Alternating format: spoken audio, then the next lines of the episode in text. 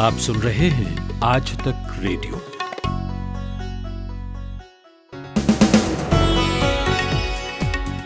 नमस्कार, ये है 15 अक्टूबर की शाम का दिन भर मैं हूँ अमन गुप्ता। नेपाल के साथ विवाद का अभी कोई नतीजा नहीं निकला है। इसी बीच अगले महीने यहाँ भारतीय सेना प्रमुख मनोज मुकुंद नरवणे दौरे पर जाने वाले हैं। यहाँ उन्हें नेपाल सेना की ऑनरेरी जनरल रैंक दी जाएगी। तो इस दौरे का दोनों देशों के रिश्तों पर कैसा असर होगा, जानेंगे। जम्मू कश्मीर में दोबारा से अनुच्छेद 370 को बहाल करने के लिए सभी स्थानीय दल एकजुट हुए हैं। आज इन दलों की मीटिंग हुई। इस मीटिंग को नाम दिया गया है गुप्कार मीटिंग। तो इस मीटिंग में क्या बातें निकल कर आई हैं और क्या केंद्र पर इसका कोई असर होगा, बताएँगे। और अब से सरकारी विभागों और मंत्रालय में सिर्फ़ बीएसएनएल और एमटीएनएल के फ़ोन ही बजेंगे। सरकार ने सार्वजनिक क्षेत्र की इन कंपनियों को घाटे से उबारने के लिए ये निर्णय लिया है। तो क्या ये इतना आसान है? और इसका क्या कुछ फ़ायदा भी होगा? और बात होगी बिहार चुनाव के लिए उतारे गए बीजेपी, कांग्रेस और आरजेडी के कैंपेन सॉन्ग्स की। पॉलिटिकल पॉइंट ऑफ़ व्यू से देखेंगे कि कौन क्या कहना चाहता है और इसका कैसा असर होगा। लेकिन पहले सुनिए मुख्य समाचार प्रतीक वाघमारे से। उत्तर प्रदेश के हापुड़ ज़िले में करीब दो साल पहले 12 साल की बच्ची से रेप और हत्या के मामले में अपर जिला जज और विशेष न्यायाधीश वीना नारायण ने दो दोषियों को फांसी की सजा सुनाई है। बच्ची की रेप के बाद हत्या कर दी गई थी। सुप्रीम कोर्ट ने बहू के पक्ष में आज एक ऐतिहासिक फैसला दिया है। सुप्रीम कोर्ट ने कहा कि घरेलू हिंसा अधिनियम के तहत बहू को अपने पति के माता पिता के घर में रहने का अधिकार है। जस्टिस अशोक भूषण की अध्यक्षता वाली तीन न्यायाधीशों की पीठ ने तरुण बात्रा मामले में दो न्यायाधीशों की पीठ के फैसले को पलट दिया है। सुप्रीम कोर्ट में आज हाथरस गैंगरेप कांड को लेकर सुनवाई हुई। इस दौरान उत्तर प्रदेश सरकार की ओर से पीड़ित परिवार को दी गई सुरक्षा के बारे में जानकारी सौंपी गई। पीड़ित परिवार की ओर से वकील सीमा कुशवाहा ने अदालत से अपील की कि इस केस का ट्रायल दिल्ली में ही होना चाहिए, जिस पर फैसला सुरक्षित रख लिया गया है। जम्मू कश्मीर में एक बार फिर राजनीतिक हलचल बढ़ गई है। आज एक और बैठक हो रही है, जिसमें जम्मू कश्मीर के राजनीतिक दल गुप्कार समझौते पर चर्चा कर रहे हैं। इसमें नेशनल कॉन्फ्रेंस, पीडीपी समेत अन्य पार्टियों के नेता शामिल हो रहे हैं। ये बैठक नेशनल कॉन्फ्रेंस के नेता फारूक अब्दुल्ला द्वारा बुलाई गई है। शत्रुघ्न सिन्हा ने अपने बेटे लव सिन्हा को बिहार विधानसभा चुनाव में पटना के बांकीपुर सीट से कांग्रेस उम्मीदवार के तौर पर उतारा। यहाँ लव सिन्हा के अलावा प्लूरल्स पार्टी की पुष्पम प्रिया और बीजेपी के तीन बार से विधायक रहे नितिन नवीन मैदान में हैं। आंध्र प्रदेश और तेलंगाना में हुई भारी बारिश से 25 लोगों की मौत हो गई है। लोगों को बचाने के लिए राज्य सरकार के साथ सेना भी मुहिम में जुड़ गई है। ईस्ट गोदावरी में कई घर जलमग्न हैं। अस्पताल और पुलिस स्टेशन भी जलमग्न हैं और हैदराबाद के कई रिहायशी इलाकों में भी पानी घुस गया है। भारत में पिछले 24 घंटों में कोरोना के तिरसठ नए कोरोना मामले दर्ज किए गए हैं। वहीं पिछले 24 घंटों में चौहत्तर मरीज़ ठीक भी हुए हैं, हालाँकि 730 मरीजों की जान भी चली गई है।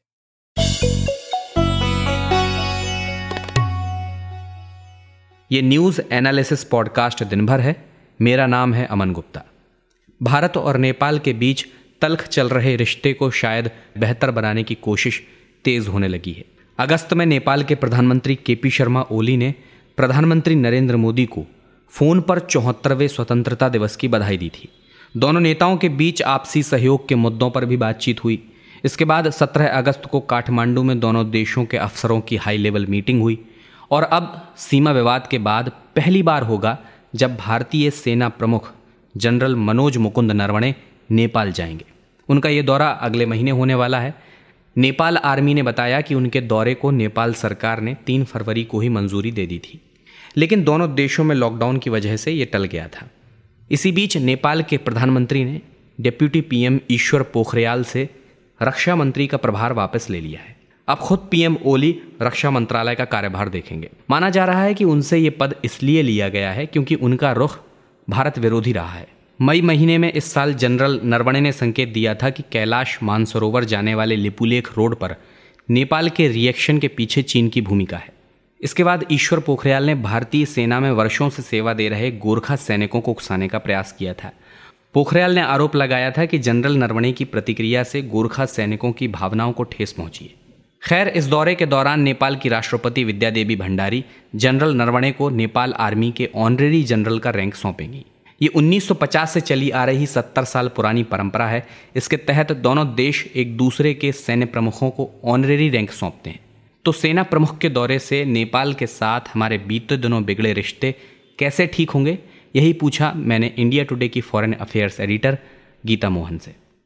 जी, ये जो दौरा होने वाला है, ये बहुत इम्पोर्टेंट है, क्योंकि अगर आप देखें, जो बॉर्डर में टेंशन चल रहे हैं भारत और नेपाल को लेकर, उन टेंशन वो टेंशन काफ़ी देर तक चल चल गए हैं। जो विदेश सचिव की बातचीत होनी है, वो अभी तक नहीं हुई है। और इसके चलते, जो मूवमेंट हो रहे हैं काठमांडू में पोलिटिकल मूवमेंट उसके मद्देनजर ये बहुत इम्पोर्टेंट है कि वो किस तरीके से Nepal army chief general Naravane को वेलकम करते हैं और किस, किन किन मुद्दों पर बातचीत होती है। ये जानना भी ज़रूरी है कि नेपाल और भारत के बीच जो आर्मी के रिश्ते हैं, वो बहुत पुराने हैं और बहुत इम्पोर्टेंट रिश्ते हैं। वहाँ नेपाल के लोग अभी भी भारतीय आर्मी में भर्ती होते हैं। तो इस इन सारे एस्पेक्ट्स को देखें तो नेपाल और भारत के जो डिफेंस टाइज है, वो बहुत ही इम्पोर्टेंट है और इस वजह से जनरल नरावने जा रहे हैं काठमांडू। लेकिन ये ऐसे वक्त पे आ रहा है जब के पी ओली ने डिफेंस मिनिस्टर को हटा दिया अपने ऑर्डर से और खुद डिफेंस पोर्टफोलियो ले लिया है। तो आप मानती हैं कि उनके जाने से जो रिश्तों में कड़वाहट आई है वो दूर होगी क्योंकि उन्हें नेपाल सेना का ऑनरेरी जनरल भी बनाया गया है? कम बिल्कुल खत्म तो नहीं होगी या फिर रिश्ते बिल्कुल तो नहीं सुधरेंगे क्योंकि जो अभी प्रॉब्लम चल रहा है वो बस बॉर्डर से रिलेटेड नहीं है वो पूरा जो स्ट्रेटेजिक स्पेस है उससे रिलेटेड है कि चीन का कितना रो, रोल है केपीओडी की सरकार में चीन किस तरीके से देखेगा इस पूरे विज़िट को और क्या नेपाल आज इस जगह पे खड़ा है कि वो वापस काला पानी लिपू लेक और लिम्पियाधुरा जैसे इलाकों से अपने जो क्लेम्स है उसको उससे वापस हट जाए। और अगर वापस नहीं हटता है तो क्या अपना मैप वापस बदलेगा ताकि जब रेजोल्यूशन हो जाए, उसके बाद फिर अपना पॉलिटिकल मैप जारी करे। इन सब चीज़ों को अगर आप देखें तो ऐसा लगता नहीं है कि रिश्ते एकदम सुधर जाएँगे, लेकिन ये बहुत ही इम्पोर्टेंट विज़िट है, क्योंकि कहीं ना कहीं नेपाल और भारत को अपने डिफरेंसेस के को के, के मद्देनजर और और डिफरेंसेस के साथ भी आगे बढ़ना होगा। और डिफेंस टाइज जो है बॉर्डर वाले जो रिश्ते हैं वो बहुत ही इम्पोर्टेंट है भारत के लिए भी और उतना ही इम्पोर्टेंट है नेपाल के लिए। गीता जी नक्शे को लेकर भारत और नेपाल के बीच में जो विवाद चल रहा था उस दौरान हमने देखा कि लिपुलेख और लिम्पिया धुरा के जो लोग थे उनमें भी गुस्सा दिखाई दिया। जबकि इन लोगों के साथ हमारा रोटी बेटी वाला संबंध है। तो उनके सेंटिमेंट्स को कैसे साधा जाएगा? जी, इस दौरे को अगर आप देखें तो फिर ये दौरा जो है, ये बहुत ही फोकस दौरा होने वाला है। इसमें इसमें ये पॉलिटिकल नहीं है। अगर कोई पॉलिटिकल लीडर जाता है तो हम कह सकते हैं कि जो ये रोटी बेटी का रिश्ता है, क्या उसमें कहीं सुधार आने की गुंजाइश है या नहीं? यहाँ पर बहुत ही फोकस्ड विज़िट होगा। बॉर्डर रिलेटेड बात, बातचीत होगी दोनों के बीच। और किस तरीके से जो जिस जंक्शन जिस ट्राई जंक्शन की बात करता है नेपाल, उस ट्राई जंक्शन में चीन और भारत के बीच बायोलैटरल अग्रीमेंट ऑलरेडी हो चुके हैं कैलाश मानसरोवर यात्रा को लेकर। तो कहीं ना कहीं अगर आप देखें, चीन भी इस पर चुप्पी साधे हुए है, क्योंकि उन्हें पता है ये जो बायोलैटरल अग्रीमेंट चीन और भारत के बीच हुआ था, वो चीन के लिए भी उतना ही इम्पोर्टेंट है। तो जनरल नरावने का जो विज़िट होगा, वो बहुत ही फोकस्ड रहेगा बॉर्डर इश्यूज़ को लेकर। लेकिन कहीं ना कहीं अगर इन बॉर्डर इश्यूज़ में ऐसा कोई रिज़ल्ट नज़र आता है या आउटकम नज़र आता है, जिससे आगे बढ़ेंगे दोनों देश तो लोग खुद ही उसको एक पॉजिटिव नज़रिए से देखने लगेंगे। लेकिन अगर आप बेटी रोटी की बात कर रहे हैं तो अब हाल फ़िलहाल में जो खबर आई थी कि राम मंदिर में जो वस्त्र आएँगे, वो उनके ससुराल से आएँगे, जनकपुर से आएँगे। ऐसी चीज़ जो है, ऐसे जो पॉजिटिव एस्पेक्ट है नेपाल और भारत के बीच, वो ज़रूर थोड़ा पॉजिटिविटी ले आता है रिश्तों में और लोगों में। तो आपके कहने का मतलब ये है कि सैन्य मुद्दे अलग हैं और आर्मी चीफ के दौरे से राजनीतिक या कूटनीतिक तौर पर जो रिश्ते बिगड़े हैं उन पर कोई असर नहीं होगा। ज़्यादातर अगर आप देखिए, राजनीतिक या कूटनीतिक और डिफेंस के मामले एकदम अलग नहीं होते हैं। अगर यहाँ पे जो रोड कंस्ट्रक्शन हो रहा है, जिस पर जिस पर भारत को भारत ने चिंता जताया था, अगर इन सब चीज़ों पे बात होती है और नेपाल आगे बढ़ के बोलता है कि वो भारत की सेंसिटिविटीज का ख्याल रखता है तो वो एक कूटनीतिक जीत भी है। लेकिन अगर आप कहें कि क्या ये पीपल टू पीपल कॉन्टैक्ट और पीपल टू पीपल जो प्रॉब्लम्स हुए हैं उसमें सुधार लाएगा उसमें तभी सुधार आ सकता है अगर कोई बहुत ही बड़ा आउटकम हो इस विज़िट का। अभी ये पहला कदम है तो देखना होगा कि किस तरीके से आ, हमारे इंडियन आर्मी चीफ इस पूरे दौरे का दौरे को संभालते हैं क्योंकि देखिए, वो प्रेसिडेंट से भी मिलने वाले हैं, वो प्रेसिडेंट को भी कॉल ऑन करने वाले हैं वहाँ से पूरे लीडरशिप से मिलने वाले हैं, और जब जब जहाँ जहाँ मिलेंगे, हमारे जो राजदूत है वहाँ पर, वो साथ होंगे। तो ये डिफेंस का मामला है, लेकिन कूटनीति हमेशा साथ लेके चलता है, कोई भी अगर किसी भी देश जाता है तो आर्मी चीफ के आर्मी चीफ भी इसका बिल्कुल ध्यान रखेंगे, और चाहेंगे कि ऐसा कोई आउटकम हो, जिससे भारत और नेपाल के बीच जो जो करवाहट आ गई है रिश्तों में, उसमें सुधार हो ये थी इंडिया टुडे की foreign affairs editor Geeta Mohan. और आज पॉडकास्ट में सुनिए कि भगत सिंह कोशियारी और उद्धव ठाकरे के बीच कड़वाहट की असल वजह क्या है। इसे लेकर हमारे साथी नितिन ठाकुर ने स्वतंत्र पत्रकार आशुतोष से बात की है। अच्छी बातचीत है, आपको ज़रूर सुनना चाहिए। पॉडकास्ट सेक्शन में अगर आप हमारे वेब पेज पर जाएँगे तो आपको ये बातचीत मिल जाएगी। सीधे पते के लिए आप एड्रेस बार में आज तक डॉट इन स्लैश पॉडकास्ट भी डाल सकते हैं। एक तार म्यूज़िक का। और एक तार पोएट्री का। दोनों मिल जाए तो क्या बनता है? दो तारा। मैं हूँ चिन्मयी। और मैं हूँ जोएल। हम गाते हैं सुनाते हैं कविताएँ। कभी गिटार पर तो कभी बांसुरी पर। और कभी अपने घर में पड़े हुए बक्से की थाप पर। तो सुनिए हमारा दो तारा। सिर्फ़ आज तक रेडियो पर। जम्मू कश्मीर की पूर्व मुख्यमंत्री और पीडीपी प्रमुख महबूबा मुफ्ती को बीते मंगलवार रात को ही चौदह महीने बाद नज़रबंदी से रिहा किया गया। रिहा होने के बाद महबूबा मुफ्ती कश्मीर में फिर सियासी तौर पर सक्रिय हो गई हैं। बुधवार को ही महबूबा मुफ्ती से मिलने नेशनल कॉन्फ्रेंस के मुखिया फारूक अब्दुल्ला और उमर अब्दुल्ला उनके घर पहुँचे। अब आज एक और अहम बैठक हुई, जिसमें जम्मू कश्मीर के राजनीतिक दलों ने गुप्कार समझौते को लेकर चर्चा की। श्रीनगर में मौजूद आज तक रेडियो के संवाददाता अशरफ वानी ने इस मीटिंग को लगातार ट्रैक किया। मैंने उनसे बात की और सबसे पहले यही पूछा कि ये गुप्कार मीटिंग है क्या और जम्मू कश्मीर में होने वाली इस मीटिंग को ये नाम क्यों दिया गया? दरअसल अगर देखें तो अनुच्छेद तीन सौ सत्तर हटने के बाद जम्मू कश्मीर में सभी तरह की राजनीतिक प्रक्रियाएँ जो हैं या राजनीतिक उथल पुथल है, वो थम सी गई थी। एक पॉलिटिकल वैक्यूम सा यहाँ पर जम्मू कश्मीर में बना था, जबकि केंद्र सरकार ने जब अनुच्छेद तीन सौ सत्तर पाँच अगस्त 2019 को हटाया था, तब प्रधानमंत्री ने भी और गृह मंत्री ने भी संसद में कहा था कि चार महीनों के भीतर कश्मीर के हालात पटरे पे आएँगे, कश्मीर स्वर्ग बनेगा, लेकिन ऐसा हुआ नहीं। और उस बीच जो नजरबंद किए गए थे, सभी राजनीतिक दलों के प्रमुख भी और भूतपूर्व मुख्यमंत्री भी और दूसरे नेता भी धीरे धीरे करके उनको छोड़ दिया गया।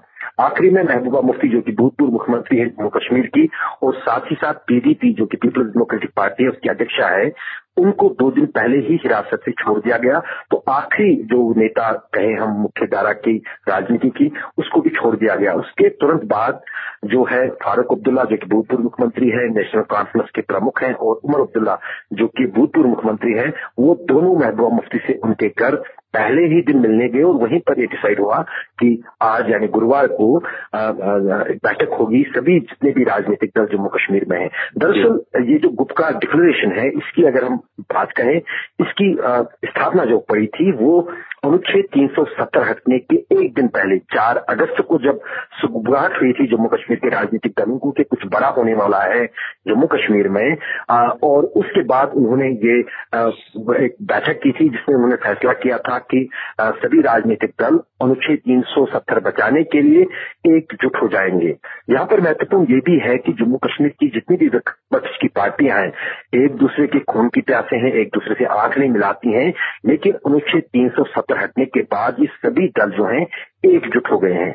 और करीब चौदह महीने बाद दोबारा आज ये मुख्यमंत्री फारूक अब्दुल्ला के निवास पर मिले और उस इलाके को ही गुप्कार इलाका कहा जाता है और यही कारण है कि इसको गुप्कार डिक्लेरेशन का नाम दिया गया था। अच्छा अशरफ जी इस मीटिंग में क्या बातें निकल कर आई? किस तरह के पार्टियों ने इरादे रखे? सबसे बड़ा जो इस बैठक के बाद नतीजा सामने आया वो ये हुआ कि जितनी भी विपक्ष की पार्टियाँ जम्मू कश्मीर में हैं कांग्रेस को मिलाकर वो अनुच्छेद 370 को लेकर एकजुट हो गई है। पीपुल्स डेमोक्रेटिक पार्टी और नेशनल कॉन्फ्रेंस जो एक दूसरे के सबसे बड़े दुश्मन थे जम्मू कश्मीर की राजनीति में, वो एकजुट हो गए हैं।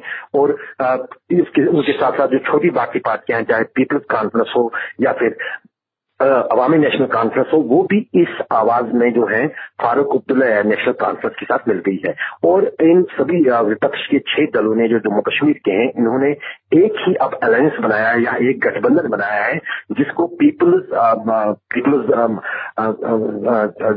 पीपल्स फ्रंट के नाम से नाम दिया गया है।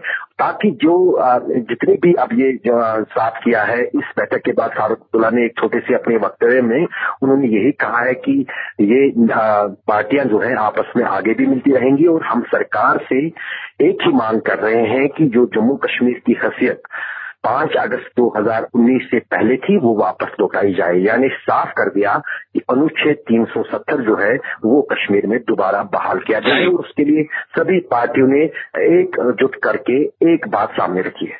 अशरफ क्या लगता है केंद्र सरकार पर इस मीटिंग का कोई दबाव पड़ेगा?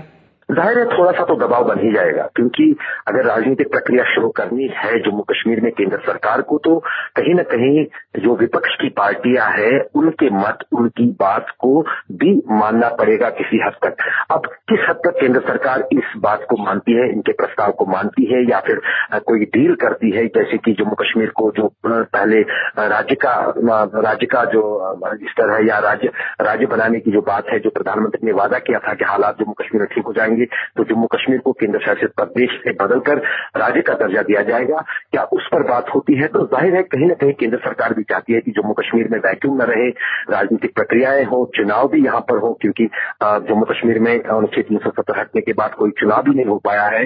तो ज़ाहिर है कि केंद्र सरकार पर इस जो दुगुलबंदी है या जिसका यूनिटी हम कहें जो विपक्ष के दलों की है, ज़रूर बनेगा और केंद्र सरकार को कहीं ना कहीं विपक्ष की बात को भी किसी तरीके से एड्रेस करना होगा या उस पर कुछ सोच विचार विमर्श भी करना होगा।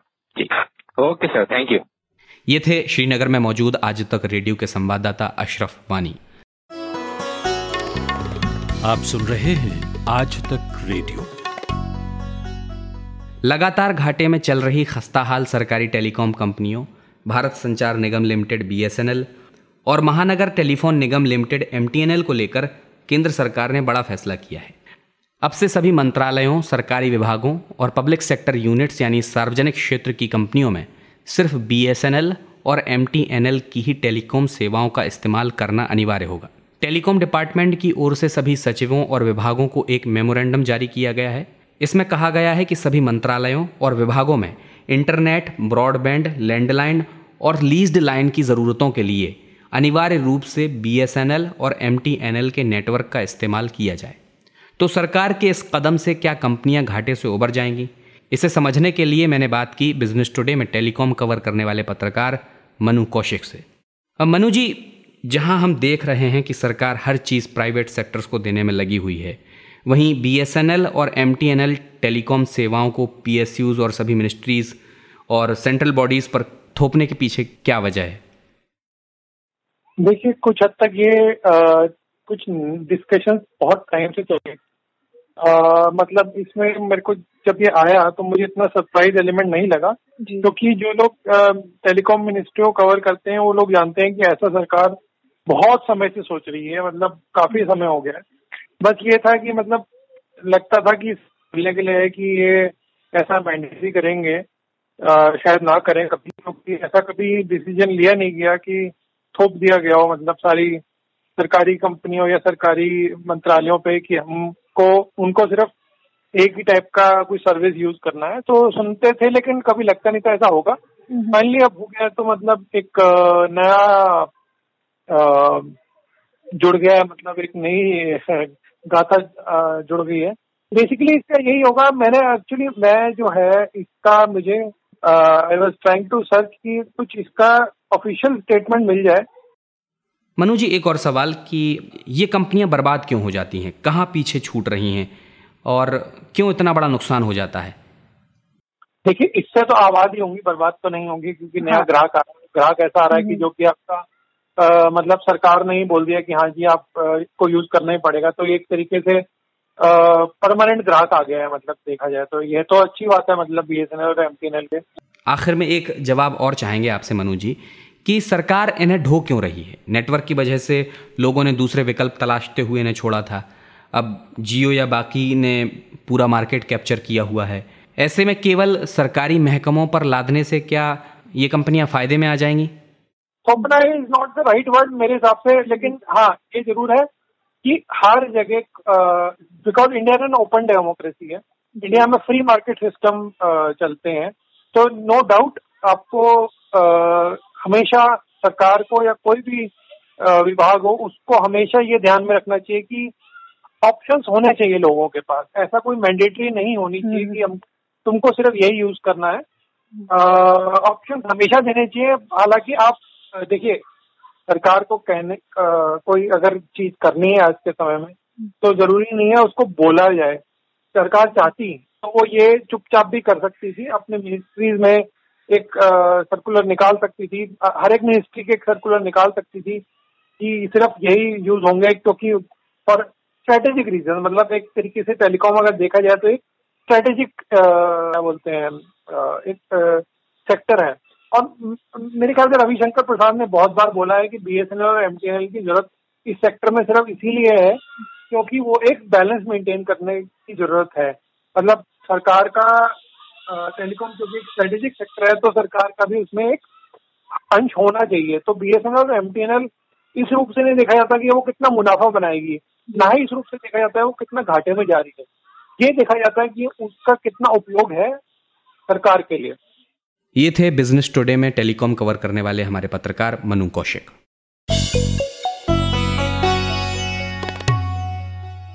चुनाव मुद्दों, विस्फोटक भाषणबाजी और बयानबाजी के अलावा क्रिएटिविटी के फ्रंट पर भी लड़े जाते हैं। पहले नारों में ये क्रिएटिविटी दिखती थी और अब बदलते वक्त और टेक्नोलॉजी के साथ गाने वाने भी आते हैं। पार्टियाँ अपना कैंपेन सॉन्ग्स बनवाती हैं और उन्हीं लच्छेदार बोल में एक दूसरे को घेर लिया जाता है। अब बिहार में चुनाव है तो यहाँ भी बीजेपी, कांग्रेस और आरजेडी ने कैंपेन सॉन्ग्स लॉन्च किए हैं। बीजेपी के सॉन्ग्स में चमकते बिहार की तस्वीर है। लोगों के मुस्कुराते चेहरे हैं। बड़ी बड़ी बिल्डिंग्स हैं। ड्रोन से लिए गए पुल और रेलवे ट्रैक्स के शॉट्स हैं। और मुंबई में काबा गाने की तर्ज पर बताया गया है कि बिहार में ईबा यानी बिहार में ये है। रुक रुक अरे रुक बतावा तने काबा। अपन घरवा दूरा बाटे आपने सर संसार हो। अब बढ़िया सब अवसर बाटे बदलल बा बिहार हो। अच्छा। हर और सुधार देखा शिक्षा, स्वास्थ्य द्वार हो। एनडीए के राज में बदलल आपन ई बिहार हो। उधर कांग्रेस ने आकाशवाणी की सिग्नेचर ट्यून और मिले जुले बैकग्राउंड स्कोर के साथ तीन मिनट उन्नीस सेकंड का वीडियो उतारा है। इसमें सवाल पूछा है कि का किए हो? यानी एक तरह से नीतीश कुमार से पूछा है कि उन्होंने अपने कार्यकाल में क्या किया है? वोट हमसे लिए हो, बचोट हमको दिए हो। औनी पौनी बातें चौके खोट मन में लिए हो का किए हो, भैया। दिन भर की मेहनत करके हम थके चूर बा तुम एसी में बैठे, हमको लाइन में लगा दिए हो। क्या किए हो? आरजेडी के कैंपेन सॉन्ग का अंदाज एकदम अलग है। तुरई बजने के साथ शुरू होता है। पूरे सॉन्ग में तेजस्वी की इमेज पर ज़ोर दिया गया है। तीन मिनट छप्पन सेकंड का ये वीडियो है। रैलियों और उनकी फ़ोटोज़ ही इस पूरे वीडियो में तैर रही हैं। और बड़ा ही एनर्जेटिक सा बैकग्राउंड म्यूज़िक है और बोल हैं, इस बार तेजस्वी तय है। नवयुग में नव क्रांति की जलती मशाल है ये। दिल का है दिल वाला और हिम्मत विशाल है ये। है गरीब का संबल, मजबूरों की ढाल है ये। भाई सखा बेटा सबका रखता ख्याल है ये। विजयी होगा बिहार और जन होगी विजय। एक स्वर में हर घर घर से ललकार उठी है ये। इस बार तेजस्वी तय है इस बार तेजस्वी तय। इन तीनों ही कैंपेन सॉन्ग्स को राजनीतिक परिप्रेक्ष्य में कैसे देखा जाए ये पूछा हमने जामिया मिलिया इस्लामिया में प्रोफेसर और बिहार की राजनीति पर खासी पकड़ रखने वाले अरविंद कुमार से। जी अमन जी कैंपेन तो एक बहुत बड़ा टूल होता है, देखिए पॉलिटिक्स में। तो खासकर 2014 वाला जो कैंपेन था मोदी जी का, और बीच में दिल्ली के चुनाव में पाँच साल केजरीवाल के अच्छे दिन आने वाले हैं, इस तरीके का जो कैची स्लोगन्स भी है, और उसके बाद सॉन्ग्स का भी पॉपुलर कल्चर बना। बिहार की राजनीति पे आए तो 2015 के चुनाव में बड़ा कैची सॉन्ग चला, फिर से एक बार हो, बिहार में बाहर हो नीतीश कुमार हो। तो वो वाली बात मुझे दिख नहीं रही है इन तीनों ही गानों में। और बड़ा दुख के साथ कहना पड़ रहा है कि कांग्रेस एज यूजुअल जो बिल्कुल उनका एक जो गैप है कम्युनिकेशन का, वो बड़ा सा ही मतलब मुझे लग रहा है कि एक घटिया नकल है वो जो गाना अनुराग सिन्हा और मनोज वाजपेयी ने बनाया है बम्बई में काबा। और उसके साथ उसको जोड़ा गया फिर से कि बिहार में काबा। तो मुझे लग रहा है कि कांग्रेस का भी और बीजेपी का एक गंदा सा कॉपी कैट है उस सेम गाने का। तो क्रिएटिविटी तो बिल्कुल ही नहीं है, लेकिन बीजेपी का थोड़ा ज़रूर मतलब कांग्रेस से बेहतर इस सेंस में है कि वो फिर भी मतलब एक सब्ज बाग दिखाने में सक्षम है कि भाई हम लोन दे देंगे और उसके बाद आप मतलब एक व्यक्ति फ़ोन करता है अपने भाई को कि लोन मिल गई बार, अब वहाँ कंपनी लगावे के बाद।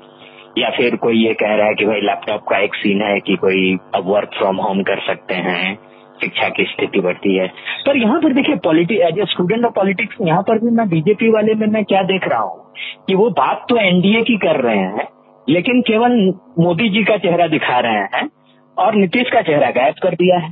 जी। सिंबल के रूप में वो कमल फूल तो दिखा रहे हैं तीर दिखा नहीं रहे हैं जबकि उनका डिक्लेयर्ड कैंडिडेट है चीफ मिनिस्टर का। प्रेस कॉन्फ्रेंस में उनके पार्टी के प्रवक्ता, उनके पार्टी के बाकी बड़े सीनियर सदस्य और वहाँ जो मुख्यमंत्री हैं तो उप मुख्यमंत्री हैं, सुशील मोदी सबने ये कह दिया कि हमारी कितनी भी सीटें आए, मुख्यमंत्री का चेहरा तो हमारे नीतीश जी तो वहाँ पर एक मतलब चालूपन दिख रहा है मतलब they is some kind of tactical move there तो वो, वहाँ एक संशय पैदा करता है। कि ये एनडीए का हाउस डिवाइडेड हाउस तो नहीं है। अब आते हैं आरजेडी पे तो आरजेडी का जो गीत है वो कम्युनिकेशन के मामले में कांग्रेस और बीजेपी से ज़रूर बेहतर है। पर वो भी ना मतलब बिल्कुल वो जैसे पाँच साल केजरीवाल के तर्ज पर आ, इस बार तेजस्वी तय है। तो इसमें थोड़ा सा एक ओवर कॉन्फिडेंस दिख रहा है कि मतलब अब जनता से आपको विश्वास ही नहीं आपको आशीर्वाद चाहिए। तो वो, आप जनता के तरफ़ से ये कहलवा रहे हैं कि इस बार तेजस्वी तय है। वो, उसमें एक एजर्सन ज़रूर होता है, जैसे पाँच साल केजरीवाल में एक एजर्सन था। पर वो मतलब द कल्ट ऑफ़ केजरीवाल का एक बैकग्राउंड था। तो जनता के बीच ये सब फैलाया गया कि देखिए, ये आई के इंजीनियर हैं और इन्होंने इंडियन रेवेन्यू सर्विस की नौकरी छोड़कर एक संगठन के लिए काम किया, परिवर्तन, जिसका नाम ही परिवर्तन था। और वो पूरे दिल्ली की राजनीति में कि शीला दीक्षित के का कैसे कोई अल्टरनेटिव बनेगा जो इस तरीके की डिग्री जिनके पास है और जो गवर्नमेंट सर्विसेज़ को लात मारकर और एक एनजीओ के लिए काम कर रहे हैं और जनता के बीच वो बिल्कुल आम आदमी वाला चेहरा बनकर और शीला दीक्षित को मतलब उन्हीं के टर्फ में जाकर फाइट देने वाली जो बात है। तो उस, उसमें थोड़ा सा मतलब मुझे लगता है कि एक दूसरे सेंस में कि जब जनता से आप कम्युनिकेट कर रहे हैं और वहाँ आखिरी लाइन तो ये तक कह दिया गया है कि तेजस्वी भव बिहार बिहार तेजस्वी भव। तो वो थोड़ा सा मतलब वो मोदी मोदी टाइप का मतलब ये है। थोड़ा सा तो ज़्यादा हो गया। आ, अच्छा तीनों ही तीनों ही वीडियोस में आप क्या कुछ समानता देखते हैं? क्या दिखाने की कोशिश करना चाहते हैं लोग? कांग्रेस और बीजेपी के वीडियो में ज़्यादा समानता इस लिहाज से है कि एक इस चीज़ को डिकंस्ट्रक्ट करने में है कि ये पूछ रहा है कि काबा बिहार में काबा ये मतलब कुछ भी नहीं है। और एक ये कह रहा है कि नहीं बिहार में बहुत कुछ है। और उसी लहजे में यदि आरजेडी की बात करें तो वो एक तीसरे ही मतलब फ्रंट पर घूम रहा है कि मतलब वो तेजस्वी की पूरी छवि बनाने पे उसका ज़ोर है। बिल्कुल बिल्कुल बिल्कुल। ये थे जामिया मिलिया इस्लामिया में प्रोफेसर अरविंद कुमार। तो आज दिन भर में बस इतना ही। अब आपसे विदा लेने का वक्त हो गया है। इस कार्यक्रम की साउंड मिक्सिंग की है हमारे साथी कपिल देव सिंह ने। कार्यक्रम से जुड़ा अगर आपका कोई भी फीडबैक रहता है तो आप हमें रेडियो एट आज तक डॉट कॉम पर ईमेल करके बता सकते हैं। इसके अलावा सोशल मीडिया पर आप हमसे जुड़ जाइए, ताकि आपको हर पॉडकास्ट का अपडेट समय से मिलता रहे। अमन गुप्ता के साथ थे आप। इजाज़त चाहूँगा। नमस्कार।